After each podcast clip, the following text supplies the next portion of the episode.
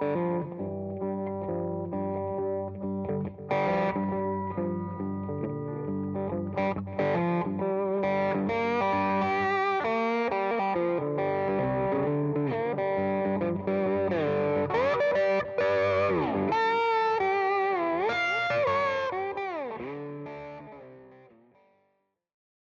hey guys, and welcome to another episode of the True Tone Lounge. Today we are visiting with Rick Holmstrom out in Southern California. So glad to get a chance to uh, to talk with Rick.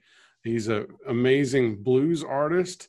Uh, fronts his uh, trio, the Rick Holmstrom Band, and he has a new album coming out on February 26th called "See That Light." There's currently a, a, a single out uh, Take My Hand. Uh, and you know, besides being an amazing solo artist, he's also for the last 13 years he's been uh, uh, Mavis Staples, you know, sideman and band leader, and uh, we're just yeah fortunate to get to sit down with you. So, Rick, first off, just thank you so much for doing this. Yeah, you bet. Thanks for asking me to do it. It's my pleasure. Yeah. So, I was really uh, intrigued uh, in your in your press release, it said at the very at the very end of it, it said uh, Llewellyn Records, named after his beloved daughters who have been his north star during a dark year. Tell me about that. Well, yeah, I have um, two daughters, Lusa, who's 17, and Ellie, who's 14. And they, of course, like all kids now, are going through distance learning you know, normally they would have been, Lusa would have been a senior in high school, Ellie would have been a freshman. Right.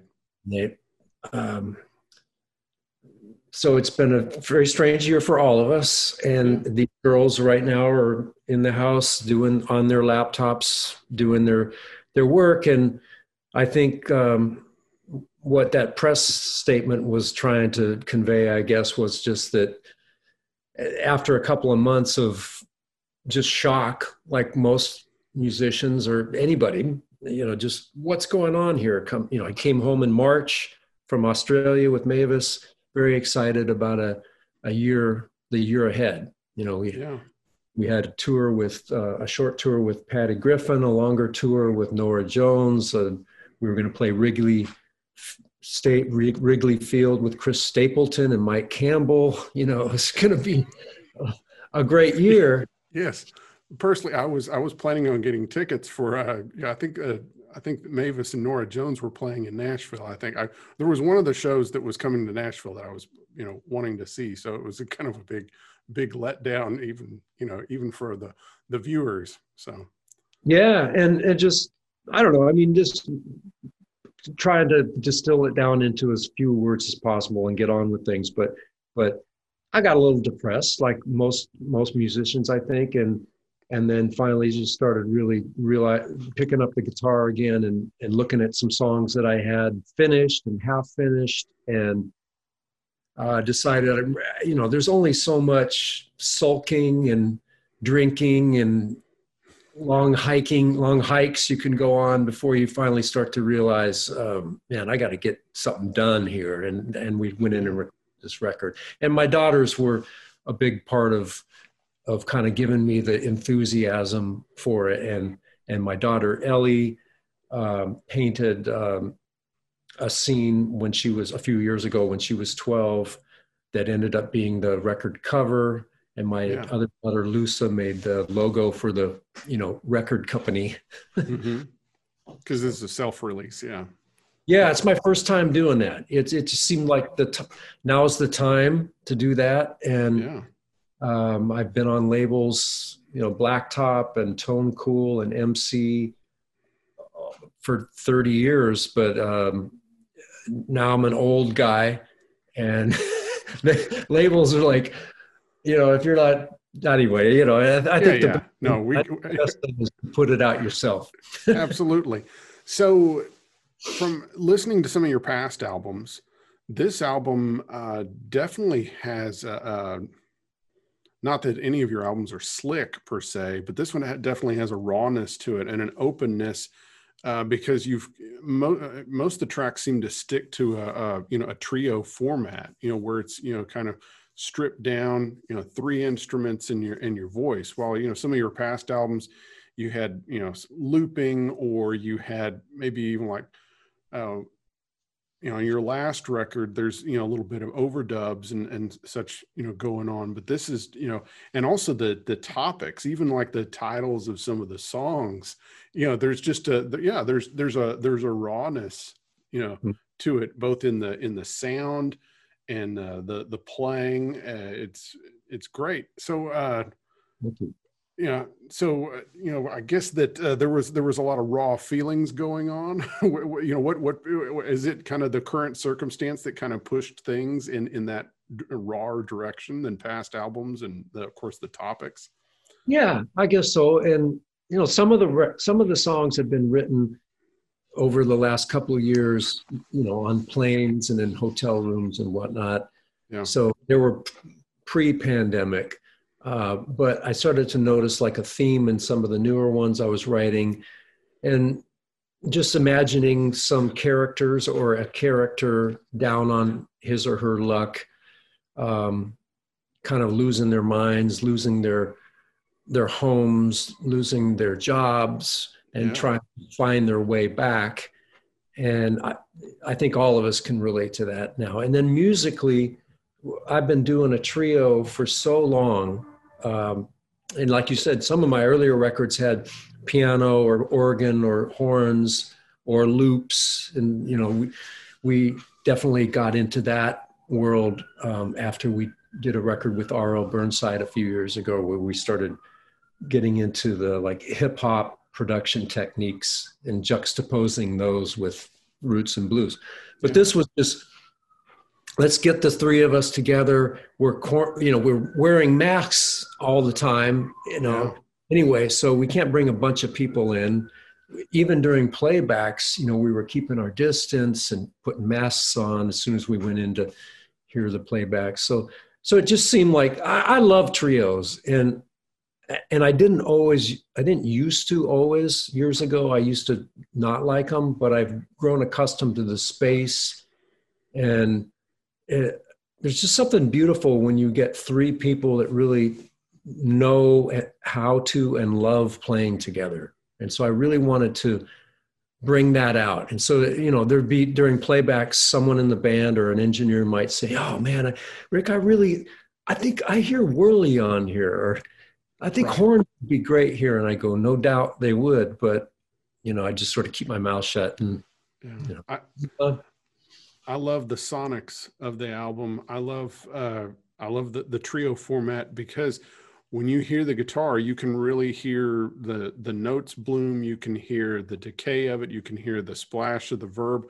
When you hear the snare hit, you know, you can really hear the snare because there's the space for that because you don't have all this other junk going on. I, I, junk's a harsh word, but yeah, it's just it's it's really it's it's great. So I, I really enjoyed listening to the album and just to kind of hit on what I had said earlier. You know, some of these these titles like lose, losing my shit or you know, or, or uh, you know, I'm an asshole. I mean, those, you know, and they're they're great, great tunes. But also, there's the more of the hopeful stuff, like the current single, uh, you know, "Take My Hand," and uh, I really loved uh, you know lonesome sound it almost had kind of like a delmore brothers uh, like blues stay away from me or something like that kind of vibe and uh, oh and, and joyful eye that uh, that's a, a cool kind of more i guess more of the the, the most r&b tune of the of the bunch oh yeah so. Yeah yeah i think you you hit it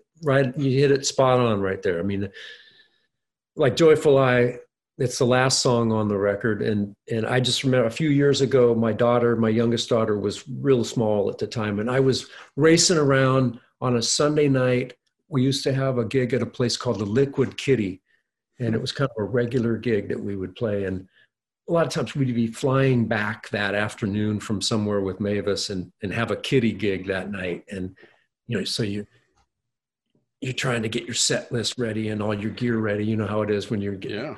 ready for a gig, a little stressed out, got a bunch of friends coming down. Um, and my daughter, she was very small, and she said, "You know, Daddy, look, what, what's what's that? What? See that light?" and I yeah, I look at you know it's a star or something, and what's its name? I don't know, honey. I, I maybe it's well, how do you know? She started asking me all these questions, and as I'm putting my gear in the car, I started humming a lyric, and that night, late in the night, like probably the last song of the night, uh, maybe I'd had a, a a vodka or something at, you know and so i loosened up a little bit and i played it. And and really all it was was like a a verse and a chorus. Yeah. And bass player drummer like what is that? That's cool. What was that? I said i don't know. It just you know i it just happened tonight. So and and that was kind of like it was just a one in a batch of songs that we recorded. And then as i started look you know you start looking at what all these things mean and pretty soon it seemed like that's the that's the thing the joyful thing the and it contains see that light you know the, the name of the record and anyway so that's the story of that song. Yeah, I, I, I, like the the you know the, the realism. You know it's it's not just like you know there's there's hopefulness there there's r- realness there. It's yeah, it's a it's a great you know mix of tunes. Well, it's just it's just one. It's two chords. It's C A minor for the whole song. Yeah. And I so I could easily describe it to somebody or anybody that was sitting in on trumpet or saxophone or anything like that, and it would be something different every night. And I, I started to really like that that thing about it. And it's kind of guitar wise, it's sort of like like you say, it's it, I'm thinking sort of Curtis Mayfield mixed with pops on that on that. But then once I go off into guitar solo world, it starts to morph into like some sort of like Neil Youngish territory. It's just you know, it was a fun one. Let's let's talk about some of the uh, what was some of the gear that you used on the album? Like on on Joyful Eye, it sounds like a telly, but I mean, might not be. What was what was uh, what guitar yeah it's my that's my old telly the 53 um, and the amp was a little valco uh, called uh, it's made by valco but it's a bronson. It's called the bronson singing electric.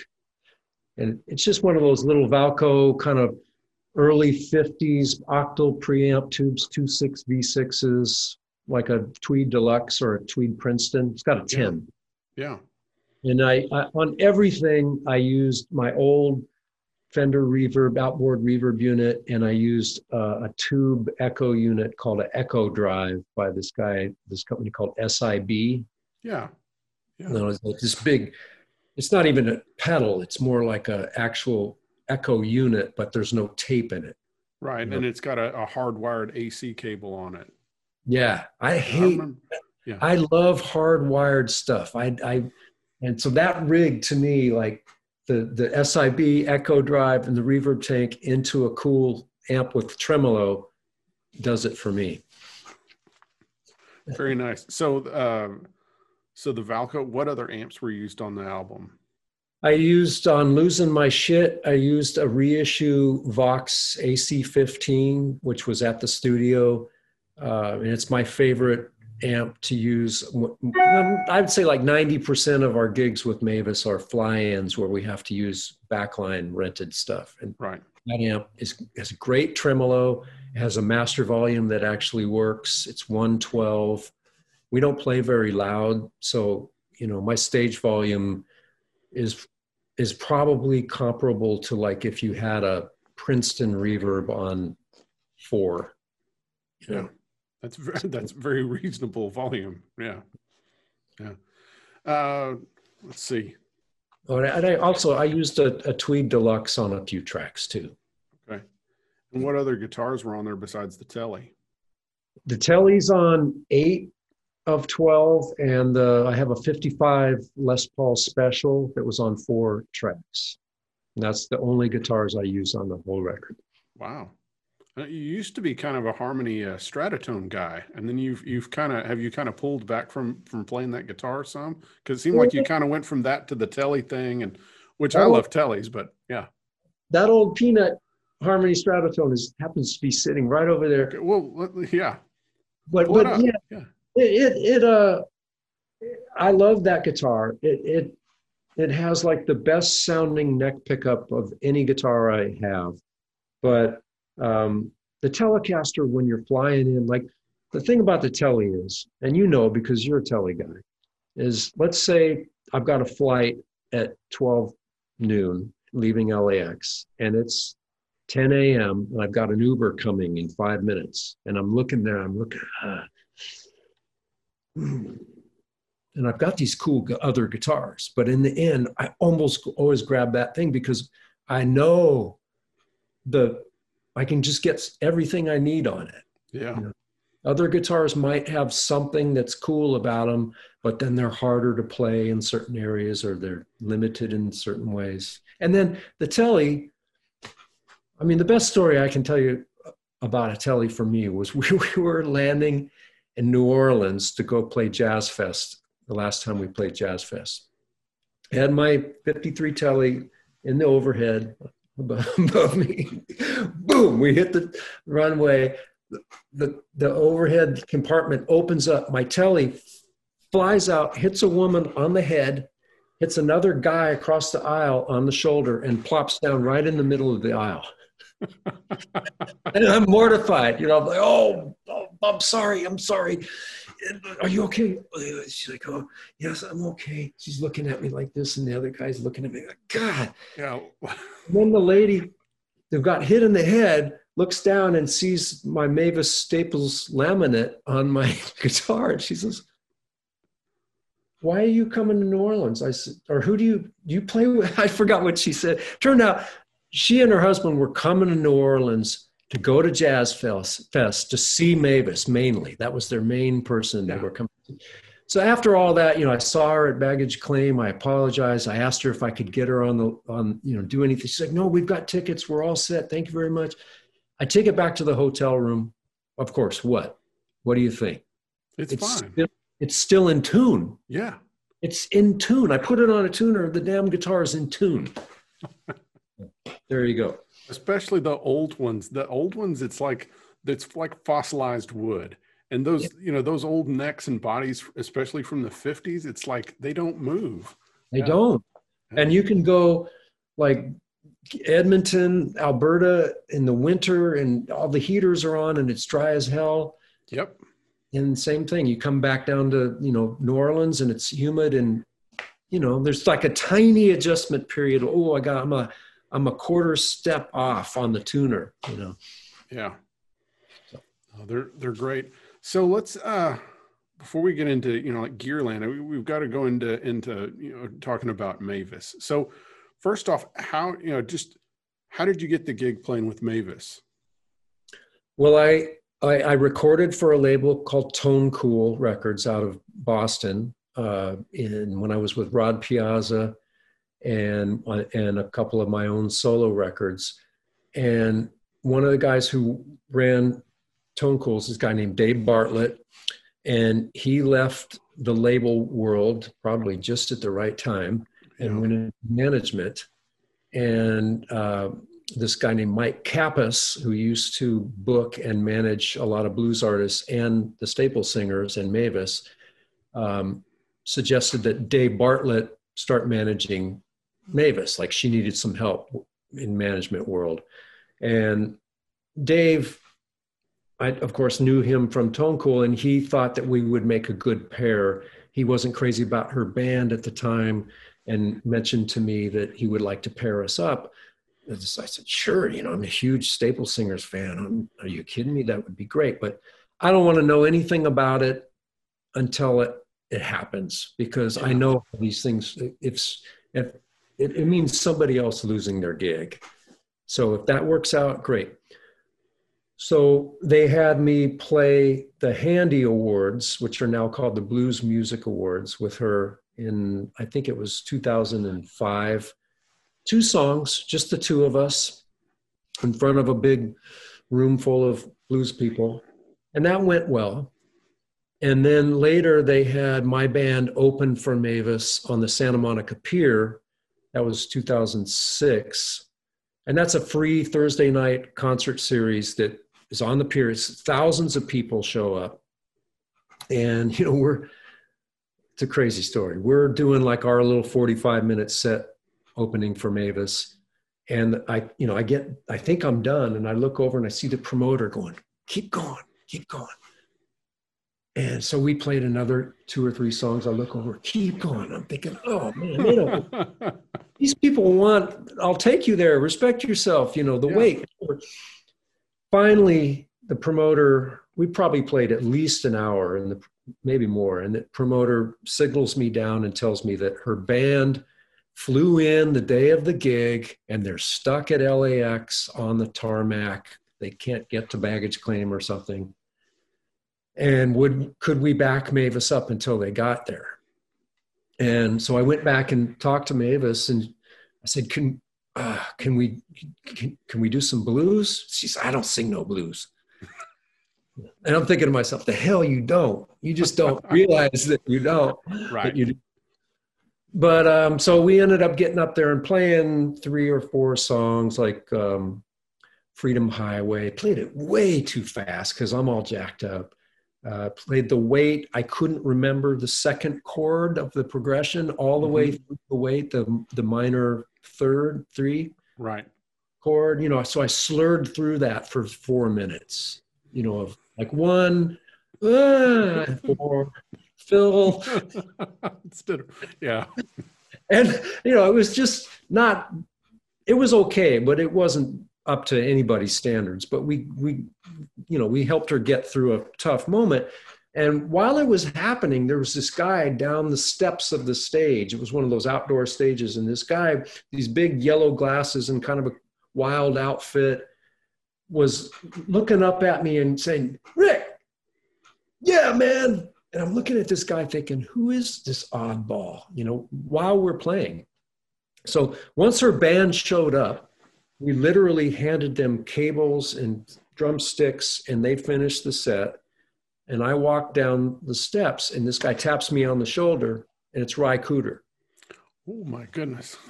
So so Ry was producing a Mavis record at the time. That's why Mavis was already in town. Yeah. And her band just flew in. That was a fatal mistake. They flew in, tried to, you know, yeah, you don't do that. Don't do that. We learned our lesson real quick on that. And I guess what I heard later was that Ry was talking us up the next week in the studio saying, I really like that band that didn't even know your stuff, but played with you. And so that kind of knocked us over the, you know, it kind of got us over the hump as far as playing with Mavis. Wow, that that that's amazing. I mean, you you got you had a plug from Ry Cooder is pushing Mavis to use y'all as his band. And by the way, that Mavis album that Ry produced is a killer album. It's kind of a, a bit of a protest r- r- album, which is you know very you know uh, very like you know Mavis to do, and it's a that's a killer killer record that they did together. That is, and that's when we started. Was when that record came out. They knew that Ry and Keltner weren't going to go out and tour that record, so they hired me to basically put a band together. So I grabbed the guys that were in my band, and then I grabbed some background singers, and we got together with Mavis. And and the cool th- the other th- thing about that story was, I mean, how many guitar players have that daydream of like, I'm going to be playing somewhere, and so and so is going to walk in and dig what I'm doing, right? Right. It happened. Cooder. Yeah. And not only did it happen, but he kept coming. Like when Mavis's band was finishing the set, Ry came up and again, stood right next to me and goes, So what do you got? What are you running up there? What do you got going? and, uh, you know, because the guy, the guy in Mavis's band was playing through my rig at the time. I, I looked at him, I said, It's a Tweed Deluxe with a line out into a bigger Fender amp. It was a super reverb. And I said, Ry, I got the idea from you. I mean, that's something that you used to do and I read about it in a, you know a guitar player article, and he, he's looking and he goes, "Yeah, that's right. I used to do that." like talk about full circle. Like man, yeah, I learned this from you, and you're asking me about it. His his whole thing was like, like you got to be in your world. You got to be in your space. So find what your favorite space is and then blow it up to stage level volume and headroom. I learned that from him. Wow. So one of the great things about you joining up with with Mavis's band was it was uh, a more of a return to the old school, you know, staples, you know, sound, you know, kind of like the Vee-Jay records and stuff, where it was more stripped down, where it was like you really heard Pop's, you know, tremolo guitar and you heard, you know, mm-hmm. and it was more about the vocals and the guitar. And then, you know, and sometimes on those old records, there there might be some drums or there might be a little bit of organ, like on the 25th day of December, the Christmas album that has a little bit of organ on it and stuff. But there's just huge difference between like the old, you know, Staples, you know, sound, and then you know, of course, what most people know them for, which is the the later Stax stuff that was cut like in Muscle Shoals and and such, which are great, but it's a completely different thing. And yeah. So it was nice to see Mavis kind of return to that older sound.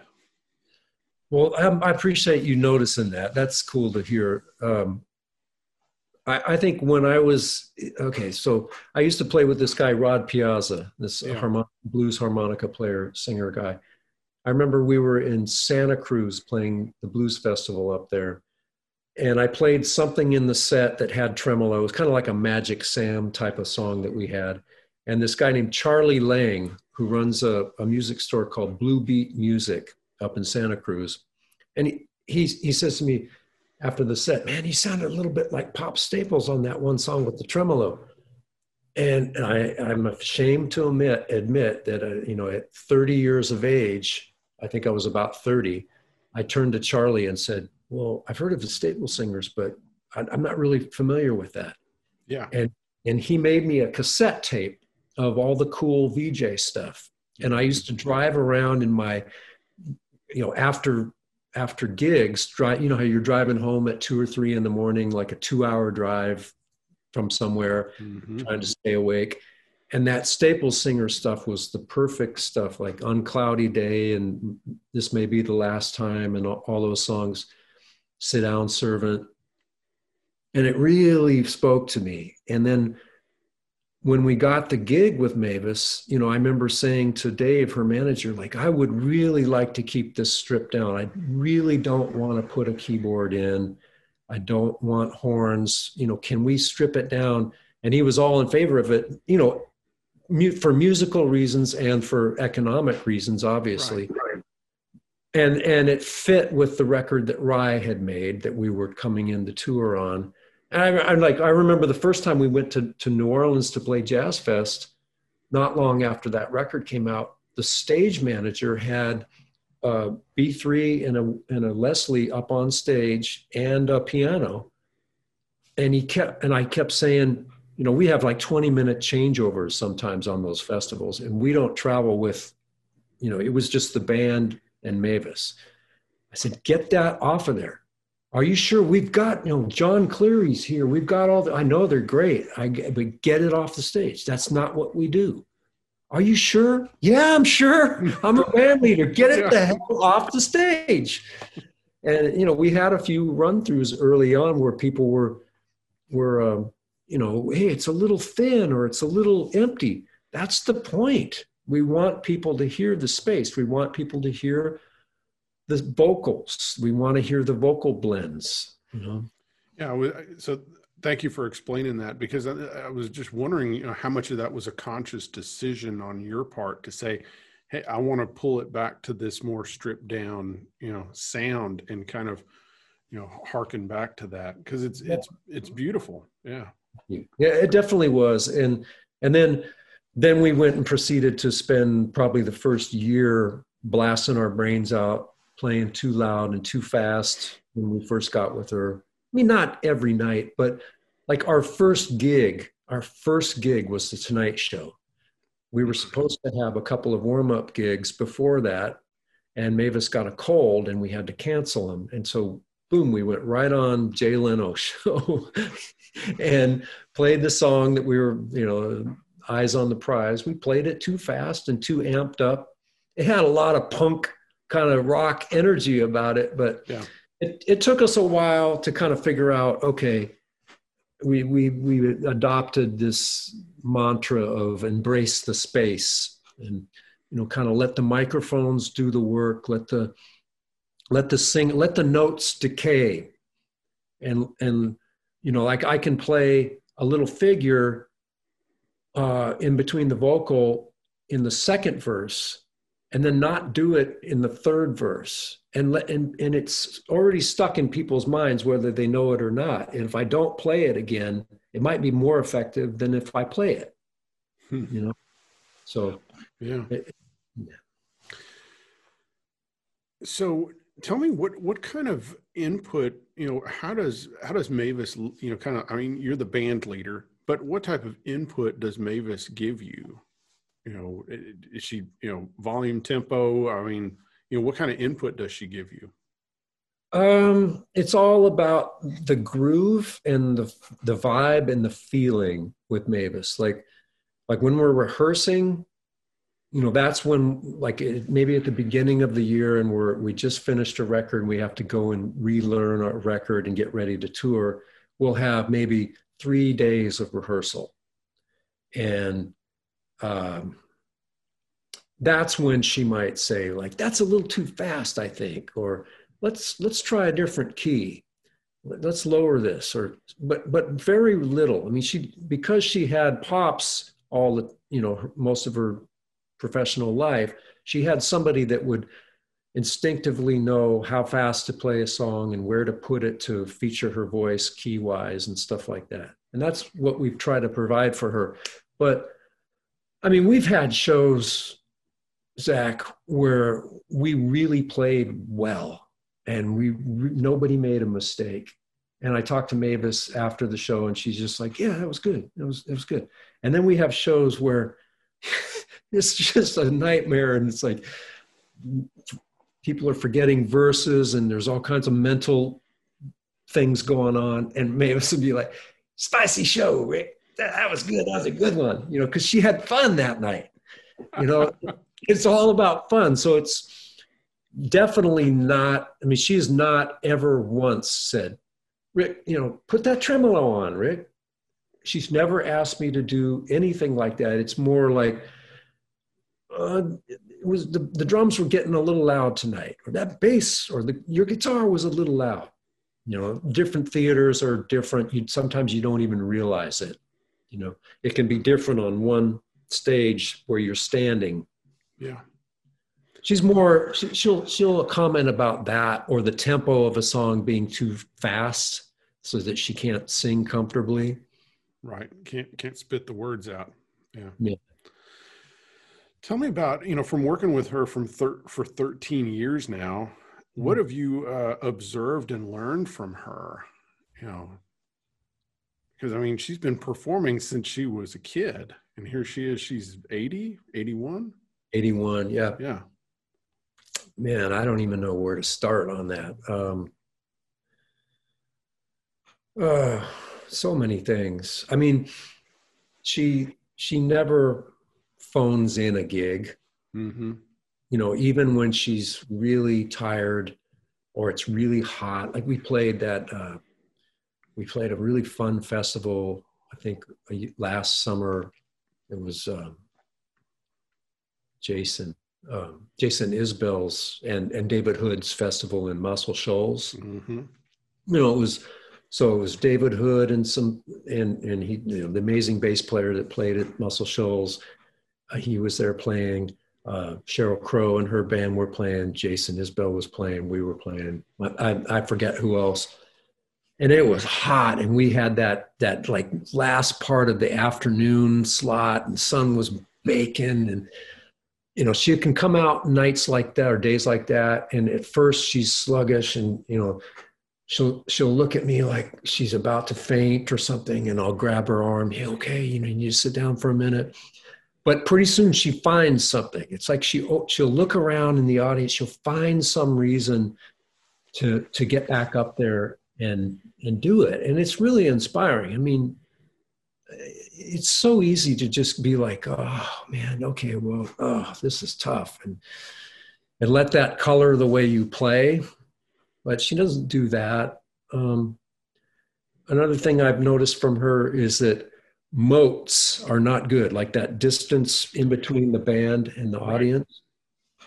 We always know when there's a moat, it could be a tough day because she draws on the energy of the crowd being right up on her, uh, which is going to be interesting now come, you know, post plague, how that's going to work.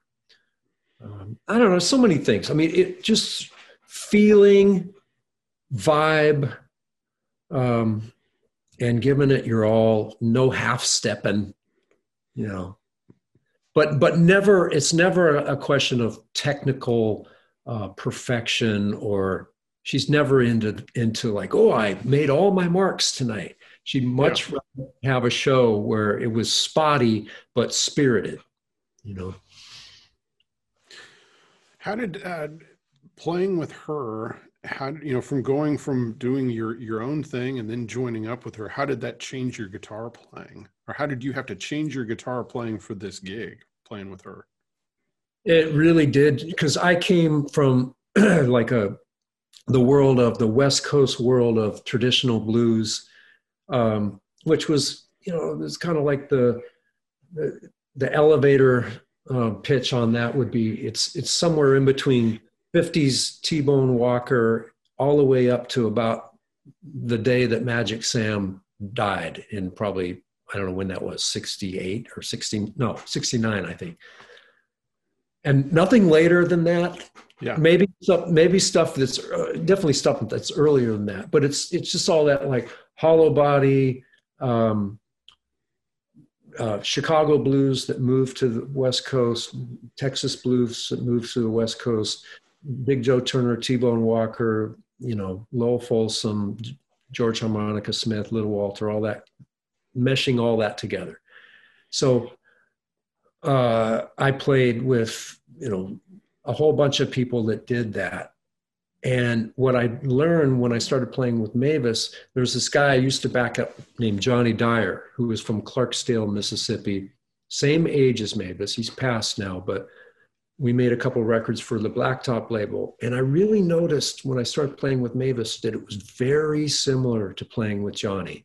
The vocal phrasing, the timing, the inflections. And so Johnny Dyer came coming from Clarksdale area, Mavis's family family coming from that same area era area and era. Um, so people would say, "Oh, uh, like i can't believe you're doing this. It's such a change. It's like yeah well you know it went from 12 bar blues to being you know some songs are 12 bar blues some songs are two chords some of them are one chord or or we're throwing in a relative minor or it's it's just a little bit of a harmonic change but feeling and vibe wise it's very much like backing up a blues singer. And yeah. i guess what did i learn i guess you know, you go from playing the blues club world and blues festival world where you kind of, especially if you're playing old style traditional blues, you kind of had to knock them over the head to get over in that world. Because if you're on a festival and you're playing that type of you know hollow body little tweed amp 50s blues stuff and then the, right after you is like um, you know uh, a Zydeco band that's rocking. And then after that is like, uh, you know, Coco Montoya, who's playing like kind of like more like rock blues, really good at what he does, right. but it's a different thing. Then you're going to seem like, like this little polite history lesson that they put on early in the day. And we never wanted that. So what I learned playing in that blues world is to play loud, strong, and confidently. And then all of a sudden I go to Mavis world and it's like, okay, dial all that back a few notches. Play less, play quieter, listen more to Pops and Curtis Mayfield and, and um, Bobby Womack and Reggie Young and, and, and Eddie Hinton and all those type of players. Less is more. So, you know, that would probably be the main thing. Yeah. You mentioned pops. Let's uh, because again, a lot of people aren't aren't really aware. People need to listen to the earlier staples, you know, singers, you know, such and, and you know stuff, and they need to hear you know pops. But how would you describe pops, you know, guitar style? Well, I mean, to me, it's totally coming from the Delta, and you can you know you can hear all those Son House or Charlie Patton um, it, uh, influences in his playing. But interestingly enough, there's also this side of it that isn't that different than people like, um, um, you know, the dude that played with uh, Elvis early. Why is his name Scotty Moore? Scotty, yeah. Jeez. uh, it's that you know, it's it's it's the like Cropper told me, like pops, man, he had that E chord, just that E chord you know, he would play that cowboy E chord and then all those little melodies that he would put in and patterns that he would play. To me, is really similar kind of thing to like early blues and early rockabilly guitar playing. And people, you know, I'm not a student of rockabilly. Obviously, if I couldn't think of Scotty Moore's name, but there's a lot of similarities in it. It's just that down home front porch, you know, Mississippi yeah, but who, who knows what you know that Scotty Moore wasn't hearing that, and he wasn't hearing those those Delta blues you know players and such, and and and taking that and combining it with the influence of hearing Django Reinhardt and Les Paul and Chet Atkins, and you start yeah. you know mixing the uh, yeah, you get also yep. an interesting gumbo. So yeah. Yeah, and then I my, my theory on on the tremolo, I could be wrong on this, but I have this theory is that um, guitars in that day were frowned upon in the church and the staple singers obviously started off as a gospel group. And you know they were more used to having pianos and organs and as the accompaniment. So pops sticks on this tremolo and kind of makes it a little bit more organy sounding. But you know i don't know. They didn't have very many they didn't have any effects back then. It was just tremolo. And that may have been it. But I, I, I swear there's something going on there that's kind of organ and Wurlitzer esque in Pops's playing, and it gives a swirl and a motion to you know because the early staple singers, like you said, were just Pops's guitar and their voices. Yeah. It wasn't later that you might have like Phil Upchurch playing some bass and and Al Duncan playing some drums, but that was rare. Like that, that didn't happen very often. Yeah, just just and the vibe that he gives off when he just plays an E chord and and hits one string at a time and with the tremolo going, it's mm-hmm. just it feels like you've yeah. you've entered something new. I mean, you talk about things that, that what have I learned? I mean, from pops, all that stuff when you first hear it sounds simple. Like you go, you hear it, and you go, oh yeah, you put some tremolo on, and you play that. Oh yeah, that's a six and a, the five, and then he, he hammers on this. But what you really get is like I've been doing it for 13 years, and when we go and learn a song with Mavis, especially if it's one of those songs, I always go back and really try to get it. But man, it's almost like people that tell you, "Oh man, yeah, I, I play just like I can play that Jimmy Reed shit. I I know it cold, you know." I mean, there's rarely anyone that ever really figures the intricacies of that stuff out. It, it just proves that they don't really know it or they don't really respect it. Because if you respect it, then you're in, you're awed by it and you're trying to absorb it and you're trying to get you know better at it instead of thinking I've mastered it. Yeah, often imitated, never duplicated. Yeah, it's like and it's almost pointless in a way but to to to get too far into it but i do i do i have spent my time trying to learn it so that i can cop that feeling when it's needed somewhere in the show. But like i said about mavis she's never asked me like a lot of times i'll i'll hear something that pops used to do on, with tremolo and i'll say i'm gonna i'm gonna do something i'm gonna do something different and then sooner or later i start going eh, pops knew what he's doing you know, this song sounds better in his approach. Let me go back and relearn the way he it should be. Yeah. So for you in when you're duplicating or you know kind of paying homage to uh, to pops, what would you use, you know, gear wise, to get closest to it? Oh well, um, a telly or any kind of Fender guitar, really. Any actually any guitar is. I mean, he played that big old Kay archtop with a floating DeArmond at one point. He played a gold top Les Paul. Mm-hmm. There's pictures of him. It doesn't matter really. It's mostly yeah. bridge pickup. Either I don't use uh, finger picks. Uh, I mean, you know, the kind that you slide on, um, but some sort of finger picking and tremolo. I like bias tremolo, you know, but also the kind on the white amps, the harmonic, that more complex tremolo really mm-hmm. gets it. I find that the blackface type tremolo can get it, but it's a little, it's not quite right. So that's, you know, that's one of the reasons why I really like those new Vox AC15 reissue amps when we fly in they have that bias tremolo, which is like a Princeton reverb or, mm-hmm. You know, an old Tweed Tremolux. It just has that that gooey, chewy thing about it. It's not on off on off. It's like ugh. yeah, because it's yeah, it's because it's the bias instead of the op, uh, opto isolator, whatever that is. That's yeah, yeah it's like a little light bulb. It's basically exactly turning the sound off and on. I mean, I really, I, you have a great del- couple del- deluxe reverbs I've seen from your videos, yeah. and I, I'm sure I could do.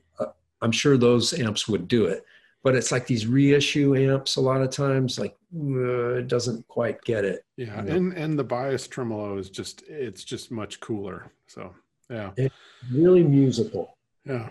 So so let's just drill down so when you're when you're touring with when you're touring with Mavis, you've you've probably got one telly. So why don't, why don't you uh, let's go ahead and grab your 53 telly. Okay.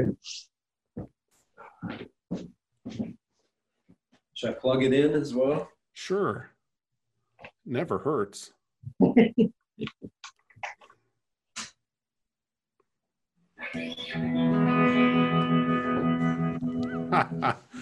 and what amp are you plugged into today? That is a little uh, Vero 20th Century Limited. It's called. It's a friend of mine um, named Steve Fazio makes these amps out of Joliet, Illinois.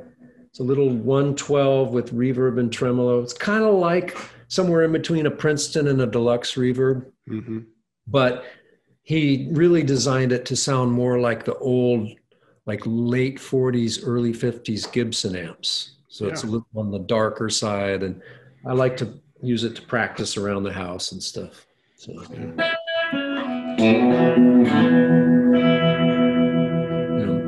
So of course, right now we can't see the the Telecaster at all. We just we just see your face. But so so hold up the the Telecaster, you know, up so we can we can kind of see it. Yeah. yeah, yeah. It's got nice neck wear on it. So, uh, so that's your main. That's the main guitar that you tour with. So you you carry that thing around with you all the time. I've had it now for four years. I was very lucky to get it. Had some some issues that scared away money, so I was able to sell a whole bunch of guitars and amps and effects and stuff and and pick it up. And I bring it in the states um, when I know that I, we're flying in with a gig bag and I can keep my eye on it all the time. But yeah. If I'm going to Australia, New Zealand, Canada, Europe, I have a 64, a white 64 reissue, kind of looks like Cropper's guitar. Yep. And, and when I know I have to check the guitar, I'll, I'll bring that in a in one of those SKB rolling cases. Mm-hmm. Me and the bass player will both put he'll put a bass in and I'll put a guitar in, and we check that. And then when we get to the hotel we you know leave the case in one of our rooms and carry around our gig bags. So perfect. Yeah. What uh, what strings do you use on it? 11 to 50 dunlop 11 to 50 feels pretty good to me. I used to play uh, boy you know when i was in my hollow body days i used 12 i even went through a period of using 13s for a while and you know trying to get the big string tone and that was all great until uh, you know I was up in Canada. I think I was in Edmonton in the winter, and my hand just froze up on me one night. Like I, I literally felt my hand and wrist freeze up, and yeah, So I, I went back down to 12s and then back down to 11s. I've tried 10s and I just can't get on with them. I, I don't, I'm not on 11s for any kind of macho reason, but yeah, I think I just learned how to play with that tension. You know, when you hit a string and it doesn't quite bounce quite as far. So I like these 11s, and now I, I put them on all my guitars. Yeah. What kind of picks do you use?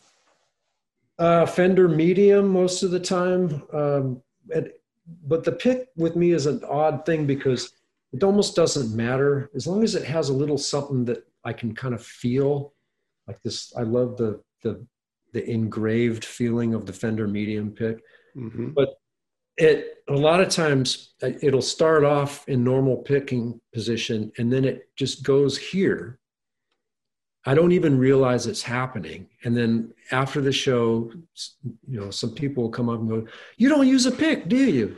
I say, "Actually, I do. It's just it just goes there, and I don't even realize it's happening." Yeah. And and it, I, it came. I remember when I was playing with William Clarke. Uh, we would play this gig at, in Redondo Beach at the Starboard Attitude, right on the beach, uh, three nights a week, like uh, Friday, Saturday, Sunday long nights and all these blues characters would show up. All these i shouldn't call them characters. They were great artists like smokey wilson finis tasby and johnny dyer and curtis griffin and philip walker and it's just like the who's who of of la great singers and guitar players. And i would look at these guys and be on stage with them watching them and they're just you know, really plucking the strings with the flesh of their fingers.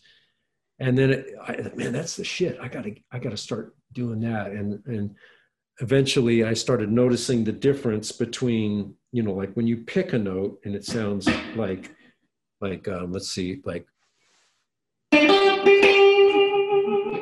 and then when you go with your fingers, it's like Hubert Sumlin kind of a thing, you know? Yeah. You know, you can hear that percussiveness about it. And then my pick goes like that. But I've got it in case I need to do some rhythm stuff or some fast, l- low end picking, you know. Yeah. So you got the telly, and then you, you know, you have to backline, you know, your gigs. So, you know, the promoter provides a, a reissue AC15 and what do you have in your in your bag you know as far as effects or are you just using the amp well it's mostly the amp but i i uh i hate pedals. I'm going to be flat out honest with you but i use a couple. Yeah. I hate them but i use a couple. All right. All right what are they?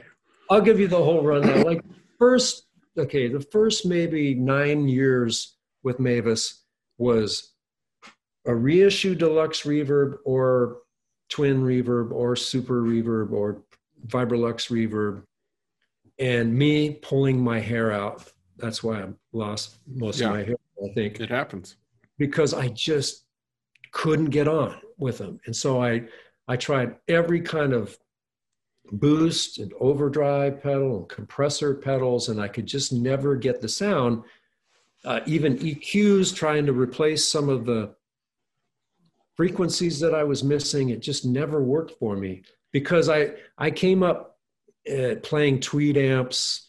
Um, I'm used to that flatter EQ of the tweed amps, the more mid range, yeah. and I also love you know EL84 amps, Voxes, and things like that. So fast forward to a couple three four years ago we're in perth australia and i'm about to go you know on stage and i'm looking at that the, all those reissue Fender amps. And then I see a Vox AC30 reissue. I over, look at it, and see reverb, master volume, tremolo, speed, intensity. Hey, let me try that. And I loved it, you know, and then I've since sized it down. So for me, the thing about a Telly and and uh, and uh, an amp like either a Tweed amp or an EL84 amp that, that has a little bit more mid range to it just fits my style. So shit can the tr- the distortion pedals didn't have to use them anymore. What I bring now is uh, MXR reverb pedal because the reverb doesn't sound very good in those amps to me. Okay. Uh, I have a way of setting it to where it sounds like an outboard reverb tank. And then I, I have a boost pedal by a company called um, Catherine Effects, and it's called an Icarus. And it basically just hits the front end and it has a tone control. So you can suck a little bit of the high end off of the signal. And it and that just really works for me. Those two together, and they sit on top of the amp. The only thing that's on the floor is the button to turn off the tremolo. Yeah. And so those pedals stay on all the time, and then you just turn the tremolo off and on. Yeah. Perfect. Yeah. Yeah. yeah there's some there's something about when you have when you have those either the tweeds or the you know or the EL84 amps that they don't have that that crazy low end that just kind of gets flubby and weird. So yeah, and they don't have that scoop in the mids. And that's a beautiful sound when you're playing that thing. I love it, but I can't use it all night comfortably. I, am coming more from the it's like Ry Cooder said one time, he goes, they asked him, What do you what do you do when you have to go sit in uh, with John Lee Hooker somewhere at some club? And he, he says, invariably they have one of those terrible super reverbs sitting there at the club. And i have to plug into that. And he goes that i'm coming from the world of big joe turner. And those amps are the world of the beach boys. And and that's my thinking too. But you know i know you're a, a blackface deluxe reverb guy and i love them and i've had them and the original ones sound amazing and you've got original ones but when you're in my shoes having to play a reissue every night with that terrible big Jensen speaker with the magnet that's about this big. Yeah, it's uh, this, yeah, it's the C12K. It's a terrible. It's a hundred watt speaker with a big old magnet, and it sounds terrible. I will say my other favorite amp is a 59 Harvard, and I've, I, yeah, and it, it, I've, I've become closer and closer to that. So I, I, I get it. So, and it's like, sometimes it's hard going from the Harvard to the, even the old deluxe reverb because it has almost too much. And you're like, I want the guitar to be more in here. You know, I don't want it to be so wide. You know? Yeah, that's a good way of describing it. Yeah. Yeah. So, okay. So let, so you have the 53 telly and uh, any interesting story as far as you know how how you got it or anything? Any anything crazy? Yeah, I mean this, the whole story of this guitar is insane. Um, I saw an ad for it. It was up in Ventura. It's about an hour and an hour or so drive up north, up the coast for me. I saw it on Saturday, and Monday morning I was at the guy's house, and um, it has a big crack running from I would say maybe like the um, 17th fret all the way to the end of the fingerboard, right in the middle of the neck. Not a big crack, but a crack. Yeah. That scared people away. The knobs were painted green. The pickups were original, but they were functioning funny. Yeah. I brought my best telly at the time up there. The guy let me play it for about an hour and a half. He had a Vibrolux reverb, an old Vibrolux reverb, just left me alone in the room. And he's listening to me play. He's like, Who do you play with? And I said, Oh, a singer named Mavis Staples. Mavis Staples from the Staples Singer. he was a fan. so I had that in my favor. And but as soon as I hit the first E chord after playing my, I had a some kind of a, I had a reissue, a custom shop reissue, which is a really good guitar and then I played this one, and it just you just felt like the low end. Whoa! And I knew I had to get it. Yeah. Um, I, I, don't want to go into. I, I, got really lucky on the price. I'll put it that way. Yeah. And and the other the other part of of the of the thing is is on my way to go see that guitar, I stopped at my bank, and I withdrew the amount of money that the guy was asking for the guitar and then I pulled off a certain. I, I told the lady, "Give me two envelopes, one with this amount and one with that amount." So you know, I had one. I had I had a pocket full of uh, envelope of cash of what I wanted to spend, and I had the remainder in this other envelope. Mm-hmm. And I get back in my car and I start driving up towards PCH to go north to to head up to Ventura and I get rear-ended. Ooh. A car bashes into the back of my 92 Volvo station wagon. And I was like, I get out, I look at the back of my car, not a scratch. And it was like a 70s GMC Jimmy that hit me, like this big, like blazer size. Which, which should have torn you up. Should have torn me up, but not a scratch on her car. She said, Are you okay? Yeah, okay. Can we just forget about this? I'm sorry. Yeah, sure. Let's go. So I'm driving up the coast. I've never spent anywhere close to the amount of money that I'm thinking about spending. And I just got in an accident and I'm shaking. Yes. And um, anyway, so um, the guy told me that the guitar previously, he, he had bought it from a mariachi player out in front of the Hollywood uh, Bowl. Like That's good. 20 Yeah. That's yeah, good so for I the story. Yeah. I call it the mariachi, and uh, I was able to score. And then I got um, Ron Ellis to rewind the neck pickup because it had issues, and then he he also rewound the bridge pickup. It was reading out really funny and kind of intermittent. Yeah. The neck pickup was um, sounded amazing, but it was so microphonic that um, you couldn't turn like a Fender amp up to two and a half before it was squealing. Yeah. And Ron, Ron's amazing. Yeah. Yeah, but and then eventually, I I also I what I have in the bridge now is a converted uh, early '50s lap steel pickup Yeah. that I found on the road. I was at a shop and I saw this thing and oh, I might as well give it a shot. And it's just got this little extra something special about it. So that's that's what's in the bridge now. So do you have it where it's mounted to the plate or do you have it where it's mounted to the body? Because sometimes it- with those, Plate. It was converted. okay, okay, okay. And it's just got this thing. It's I don't know. It's it's got a special extra five percent that uh, that I like in this guitar. And then the neck pickup itself is kind of on the dark side. Um, like um,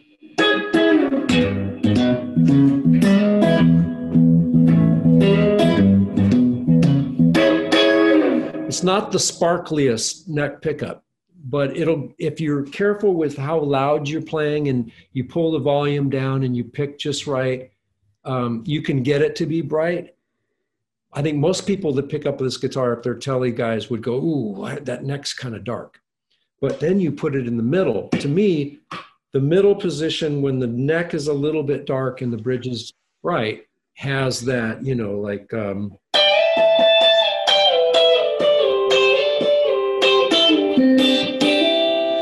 it really has that chime that I like. Yeah, And which is put it- perfect for that R and B type, you know, Bobby Womack. Yeah, Yeah, and then you you flick on the bridge, you know that amp is barely on. You can hear that thing go. crack. yep, You know.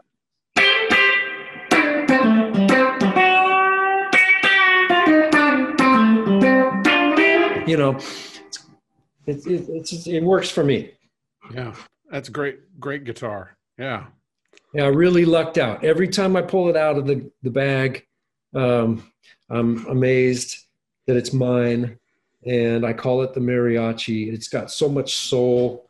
Uh, the other thing that kind of scared people away, there was a story that the guy told me that I have no idea, but he, he said that the original owner supposedly took it to woodshop class in high school, like in the late 50s and decided that he wanted the body to match the color of the neck. So he supposedly stripped the body and then we don't know if he then put on some clear lacquer or if that story is even true. Like I've taken Yeah. it to people because it's been refretted a couple of times and it's needed a little TLC.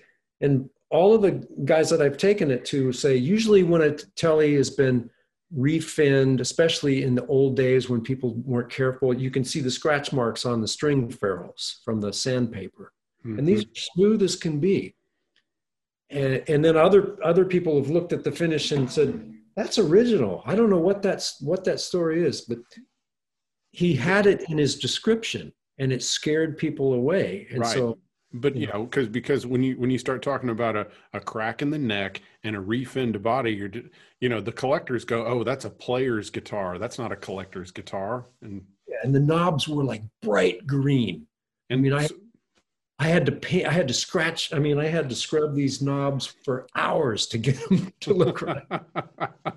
I love it. All this wear mark and you know the the the the, the little thing in the neck and uh, the nut was really funky, so I had to get a new nut made when I had it refretted. But it's just, you know, it it's perfect.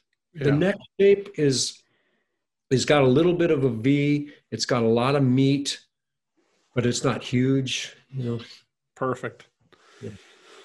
Great, great guitar. Great story. Uh, what else do you have to show us? Oh boy, let's see. Um, okay, I'll, I'll start grabbing stuff here. Hold on a minute.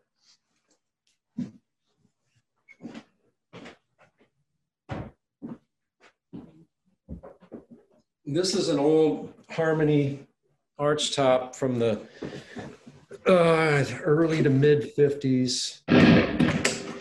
Um, Lift it up where we can see the, yeah. Yeah, yeah. Now these kind of guitars I was playing when I first got on the blues scene when I was in my early 20s. And the real reason why I got into these guitars was Junior Watson. Mm-hmm.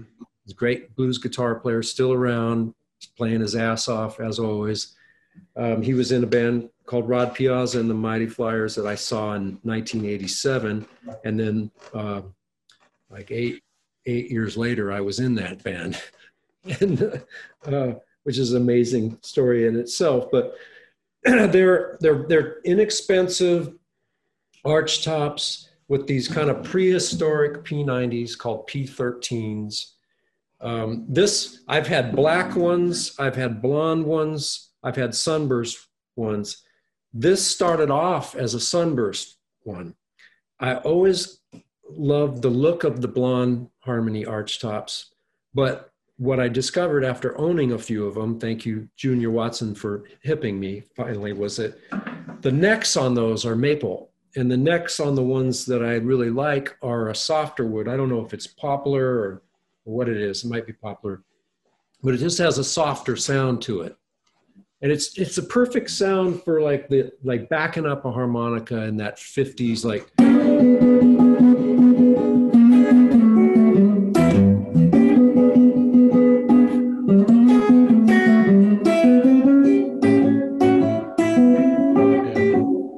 kind of thing and especially when you amp it up with a amp that's breaking up mm-hmm create it helps create this sound that doesn't have any harsh edges on it. It, it lays this this warm kind of creamy underbelly for the harmonica or the singer to float over top of. And I I put a somewhere in here. Let's see, how did I do this on this one? Oh, there's an out of phase uh, push pull for a T-bone kind of effect.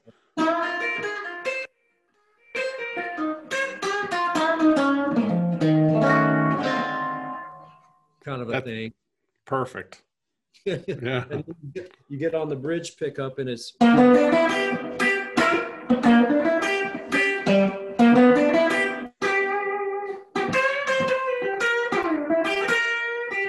Like BB King, early 50s BB King type stuff. Yeah. So great, lightweight guitar, you know, um, plywood top, um, nice neck shape. I used this guitar a lot. It's on the cover of my Hydraulic Groove record. And I even toured with it back then when we were when we were doing all that loops and stuff. Um, this guitar was great for for that because it was it was just this weird juxtaposition. Like the we were out there playing, the drummer was triggering loops, and I'm playing this big hollow body guitar. Yeah, it's fun. Um, okay, you want another one? Yeah. Okay. Well, you have to pull out the harmony. You know, if you, you know, if you, I'm sure you have the stratotone there. Yeah. Let me. Uh, you want that next? It doesn't matter. You you you you do it. Do it in whatever order you want. Okay. Here we go. Um, this next one, I just got this guitar back a couple of days ago. This is a Danelectro DC two pickup model from 1959. and I had I bought this guitar 30 years ago. It had one pickup, and I had Steve Soest put a second pickup in it. Yeah. Steve is like the expert of all things Danelectro. And um, in a, I, I used this guitar uh, on Billy Boy Arnold's comeback record on Alligator Records. I used it on the first two Johnny Dyer records, all over my first record and Rod Piazza stuff. Um, it was like the guitar that I used to bring out when I would bring a harmony. I'd bring this as like my stun guitar. Yeah. Like end of the night, you got to play something that's that's uh, more like a Fendery kind of sounding thing. Uh, and um, and anyway, I in a moment of weakness, I traded it to a friend in Alaska uh, for a for a guitar that didn't even last for a Jerry Jones guitar, and those are really good guitars, but it just didn't have the the personality. I have, I think I kept that guitar for a couple of months and got rid of it, and I've been trying to get this back. And last week it came, FedEx delivered it, and Well, congratulations on. get- It's always there's. It's sweet when you get that guitar back. That you're like, why did I sell it? Yeah, my friend Curtis Cunningham just wasn't using it very much, and he was very cool to, to you know, get it back to me. So, um, you know, there's the neck, and, and this this one's got a bridge pickup. You know, it's just really it's Yeah. just strong bridge pickup for a Danelectro. These are this this. Uh, they, they're really weak pickups, like Yeah. ohm wise, but they just have this certain high end magic about them. And oddly enough, right now, this usually these these two guitar Danelectros are wired in series in the middle. So then Right. they they sum up together to be almost like a little humbucker. But for some reason, this switch has been changed, which I don't even remember when it was hap- it happened. But I need to switch this back because it's in parallel now. And so the middle position, it's okay, but it's it's Yeah. Anyway. Part of the sound on those is having them in series in the in the in the middle position, so you get that louder, fatter sound. Yeah. Totally. Yeah. And then you can blend them with, they have these concentric knobs that have volume and tone on each Yep. stack. And you can find these blends. And the guy that really got me going on Danelectros was this guy named Steve Samuels. I don't know Okay. if you know about Steve Samuels. I don't. If your viewers, if you, it'll blow your mind. It, uh, YouTube Steve Samuels guitar, because there's some other guy named Steve Samuels. Um, and Steve uh, was born, he's one of those, um, as a baby, he was, his, what is that drug? Thalidomide? How do you say that? Thalidomide? yeah, I can't remember the name. I know what you're talking about. Yes, the one that would, that would cause some abnormal, you know. Yeah, yeah, and, and mom probably had to take that for whatever reason. And anyway, so he was born where he, he didn't have a lower arm. His arm ended right here, right at the elbow Right. joint, and he had a little nub there. Yeah. He played left-handed on a right regular right-handed guitar, and he picked with that nub like this. Yeah. And he used a three pickup Danelectro that Steve Soest kind of fashioned for him into a Boss DM2, into a f- outboard Fender reverb unit, into a 310 Tweed Bandmaster amp. Ooh. And man, I if you just just YouTube Steve Samuel's guitar, there's maybe two or three uh, things up there. And his tone, I I started watching him when I was 20, and it was r- 20, 21 years old. And it was really formative to me. It was it was just like the sound of of like you picture like like if you take oil and let it drip out of a can you know, and it, and it kind of slowly goes down. It had that kind of oozing thing about it, Mhm. you know, like a out of out of mind experience as a listener. Just so amazing sounding, and he's a really swinging player. He's he's since passed on, but a very sophisticated chordally and melodically, and a big influence on me. And he played these Danelectro type guitars. So. I'll definitely check that out. Yeah, as well as did Junior Watson, who was uh, obviously a mentor to me when I was coming up. Um, all right, so now we'll move on. a little bit later, in the mid 90s, I started playing with Rod Piazza, and it was the first time that I really was in a band that started flying a lot.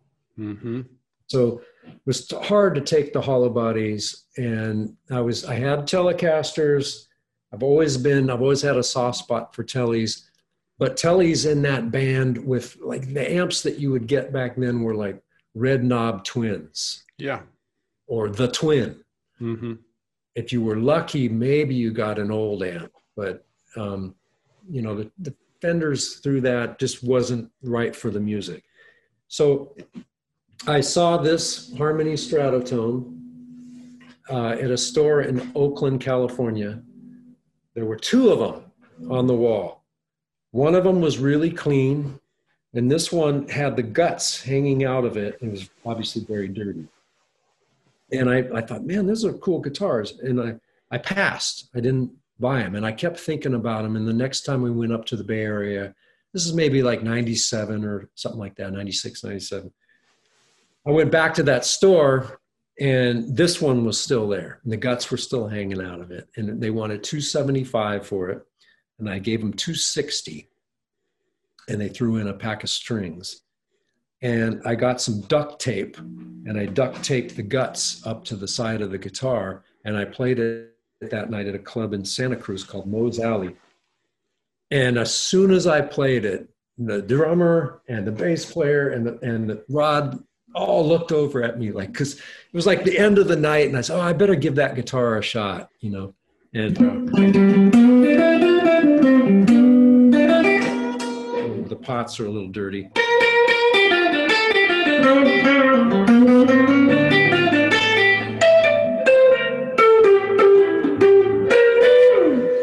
Um, It has a nice.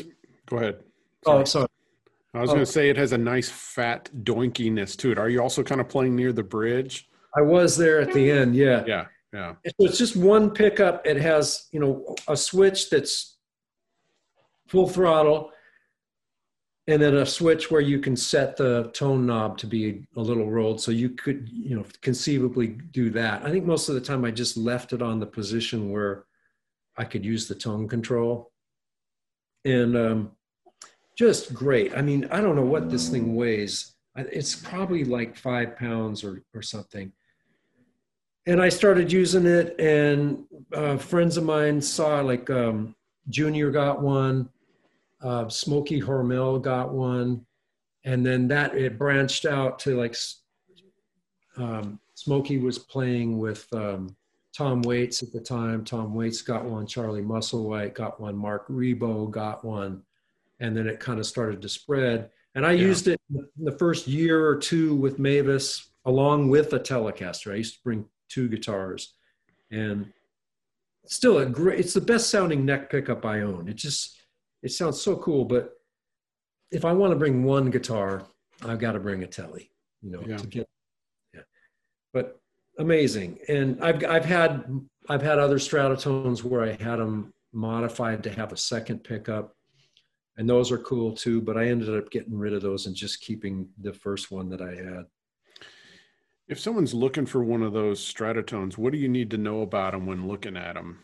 You know, because uh, for a lot of guys, you know, that that don't aren't, and again, this is not a derogatory term, but who don't know as much about the funky guitars.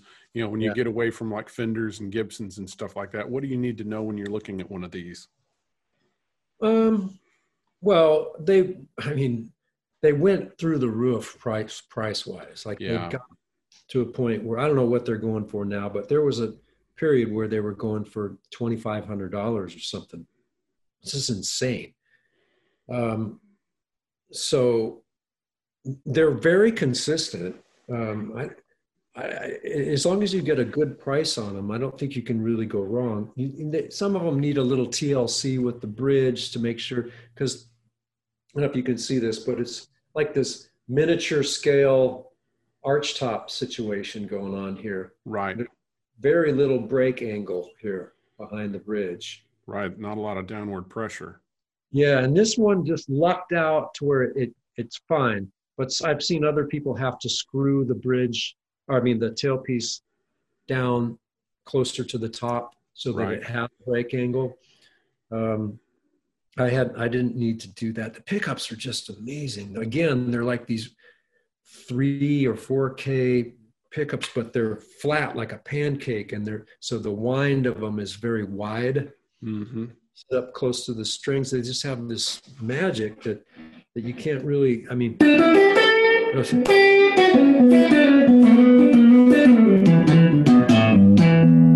like really open sounding and flat. Um, I don't know. I love them. It's great. I might have to start playing this again. that that neck looks huge. It is. It starts off down here in kind of like telly world, like 50s telly world, and Mhm. it just getting bigger and bigger and bigger. and the crazy thing is you, you think, ooh, but it's a very comfortable shape. There's no crazy shoulders on it. It just you play it for a little while. And this one has the original frets on it. You play it for a little while, at least I I got it adjusted to it pretty quickly. Yeah. Are the are the frets small or, or big on those? Small and Yeah.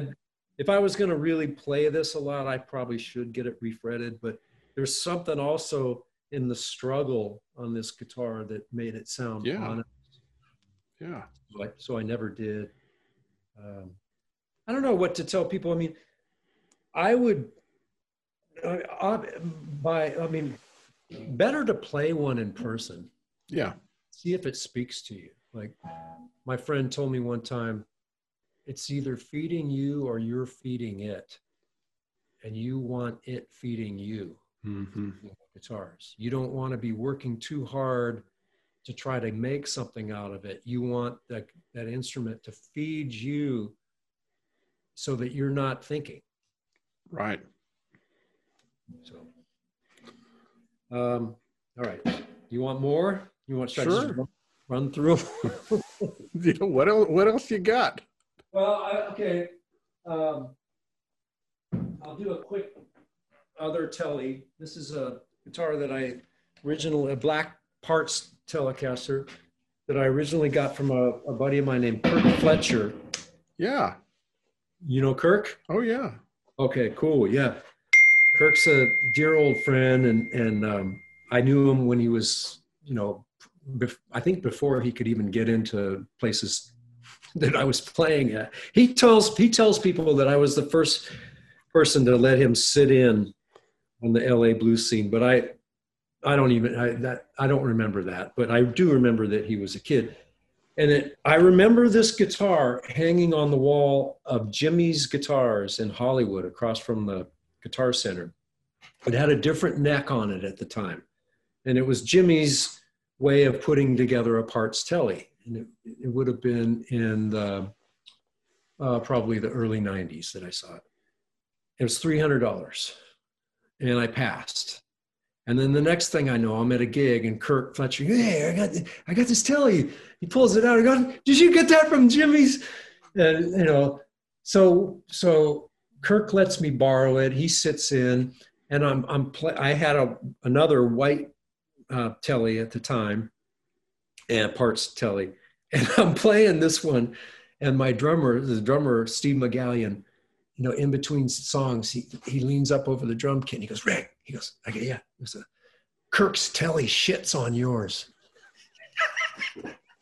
There is nothing better than when the other guys in the band tell you that another guitar sounds better, just because they're so honest about it. Because they're just like, then, then they're they're such a better judge than you are, because you're playing it, but it's like they're just hearing it, and yeah, Yeah, totally. You know, you know the deal. And so then I, I oh wow, Kirk, man, that's a well, you lucked out. You scored. Well, I'll tell you what, if you ever decide to get rid of it, please hit me up. And then a few years later, I don't know why Kirk sold it to me for six hundred dollars, and I was glad to pay that extra three hundred dollars um, because I knew it was a good one. And and then uh, fast forward a couple more years, I, I didn't really care for the, the size of the neck that it originally came with. and I bought one of those Greenwich Village custom guitars at one point. Yeah. Know? And that guitar just didn't work for me, but I love the neck. So I swapped, I, I sold the, you know, I swapped the neck and put it on this, and all of a sudden this guitar even became bigger sounding. And then Don Mayer wound some cool low whine pickups for me, very authentic sounding. And I've got it in the like early 50s blend wiring. Right. Yeah. That's a very cool wiring scheme that I don't know why they don't use that more. Yeah. Well, you don't with with it, you don't have a tone control, so that's tough. But people that aren't familiar with it, basically what it means is neck is neck pickup with a cap in it that's kind of uh, rolls off the highs. Mm-hmm. And I adjusted the cap so that it doesn't roll off as much highs on this guitar. Middle is neck by itself with no tone control. Bridge position is when you've got both controls, when you've got the tone control full up, it's regular bridge position. And as you start uh, winding the tone control down, it becomes middle position. Mm-hmm. But you get all these different uh, gradients between middle and bridge that are really cool. And I think if you listen to my opinion, is like Gatemouth Brown's Okie Dokie Stomp, I believe was recorded on a early telly or Nocaster broadcast or something with a blend because it's like barely any neck in there, but it's not full bridge. Right. That's my opinion anyway. Like um, you know, like um I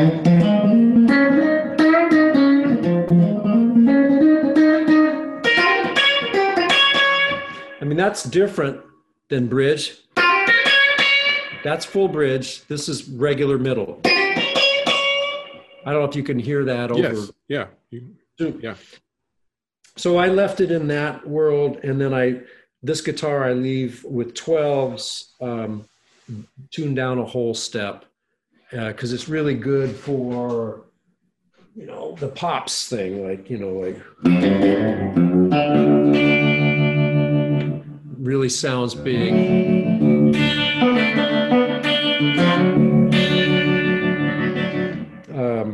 And I used to travel with this a lot with Mavis. He's got an old an old sticker of Mavis.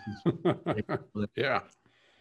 Um, and I've recorded with it. I've you know I've used it a lot on recordings. It's really a good guitar, it, it just sounds extra special good eh, down a whole step. So that's that one. Uh, I guess I'll just keep going through this. Yeah, do do one more one more a highlight. Yeah. What's what's the what do you got? What do you have left? Tell me that. Well, I have my 55 Les Paul special. Oh yeah, we got to do. Let's just want, finish. Let's do it. Come on. Okay. All right. All right.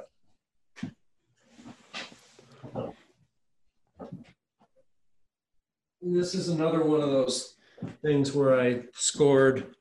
Um, it had been finished a couple of times before I got it, and the the, uh, the pickups weren't original, so I put um, Tyson tone P90s in it and some really good um, pots.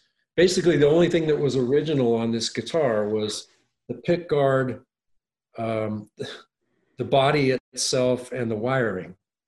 And so I was able to score this maybe like a year ago.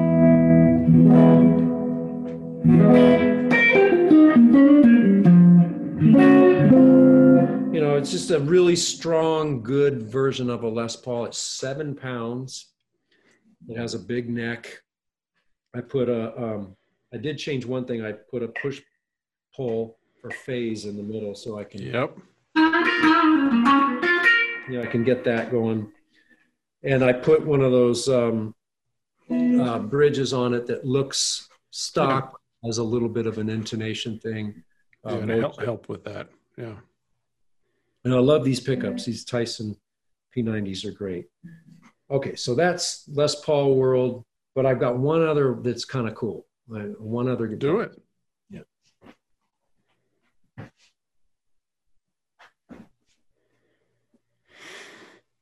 Now this is a 90s Strat that belonged to Pops that Mavis gave me a couple years ago. Um, yes. And it's got a, a taped on set list in Pops's writing. Wow. and on the back plate, it says, To pop staples from the city of Chicago and Fender, 1996. It's got some tape on the back and it's still got the tape on the back of this Mhm. thing. It's actually, uh, right now, the middle pickup isn't working. It's got the lace sensor pickups in it. And it's there's a lot of pictures of pops using it Yeah. in the, you know in the late 90s mid to late 90s um, kind of a different type of guitar than i would normally play but it has that emotional connection that it was his and mavis gave it to me and i, I leave it in middle i mean i leave it in e flat because that's where it was when i got it you know it was a little it was out of tune but that was his tuning at the end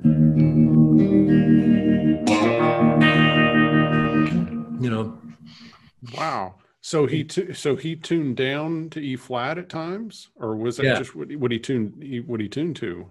You know? I think it most of the time it ended up being what he tuned to. Now I don't know what he did. He may have tuned to D uh, in the fifties at times. Maybe he was tuning to a piano, or I'm not sure, you know how, or a tuning fork or what. But um, I think most of the time, especially in the later years, he tuned it to E flat.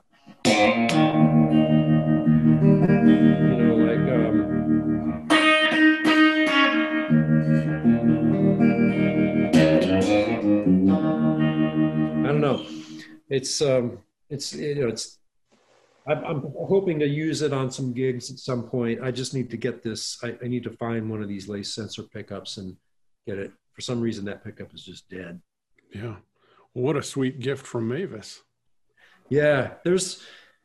It was that we were playing at a festival in Chicago and backstage, and there's a room full of people, and she comes walking out holding this Strat, and I I thought you know it happens from time to time that the promoters will have her and maybe me sign us a guitar that they're Mhm. going to auction off or something like that. And I thought she was bringing me one of these things to sign it. And, and I, I realized I, people are taking videos. Like when people got their phones out, like some other people in the band knew what was going on. I didn't have a clue. So there, there's, there are these photos of, of when she gave it to me. And she started crying and I started tearing up and it was, it was really something. Know, I'm really honored to have this. Wow. One of Pop's guitars. Yeah. Yeah. It's incredible. It is, and I, you know, it- it's it's even got there's plastic still on the pick guard, and and like, it's it's an interesting guitar. Well, very cool. Well, Rick, I've really enjoyed getting to sit down and talk with you, and uh, you know, I hope people will will check out your uh, your new album. Hope uh, you know, hopefully this next year, maybe uh, maybe it's a year after, whatever it is. I hope you know, I hope uh, you know, we all get the chance to see you play or or, or see you play with Mavis, and uh, yeah, it's just been a real treat to sit down with you and get to hear your story. So, thank you, Rick. Yeah, it's been fun talking with you. I, I hope we make it down your way, and we can hang out and maybe pass some guitars back and forth. And Absolutely, that would be that would be great fun. I like watching your videos, and I watch quite a few of them. Oh well, thank you. Ask Zach and. Yes. like I love it. I love that you you you uh, shine a light on some of the unsung heroes of of music and guitar playing in particular. Yeah, I, I mean, they're just those are just people that I love. I mean, those are just guitar players that I that I love. That sometimes I'm, uh, you know, when I'm talking to sometimes younger players or even players my own age, sometimes it's like they're not aware of those guys, and I'm like, you know what? This is this is just me saying, hey, this is somebody you might want to check out, and Yeah. why don't you, you know, here's here's a lick they played, here's some here's some songs that they played on, you know, this might influence you. You, know, you might like this. So Yeah. yeah. Well, thank you for doing it. Yeah, well, it's a, a lot of fun, and thank you. You bet. All right. Well, thank you, Rick. All right. Goodbye.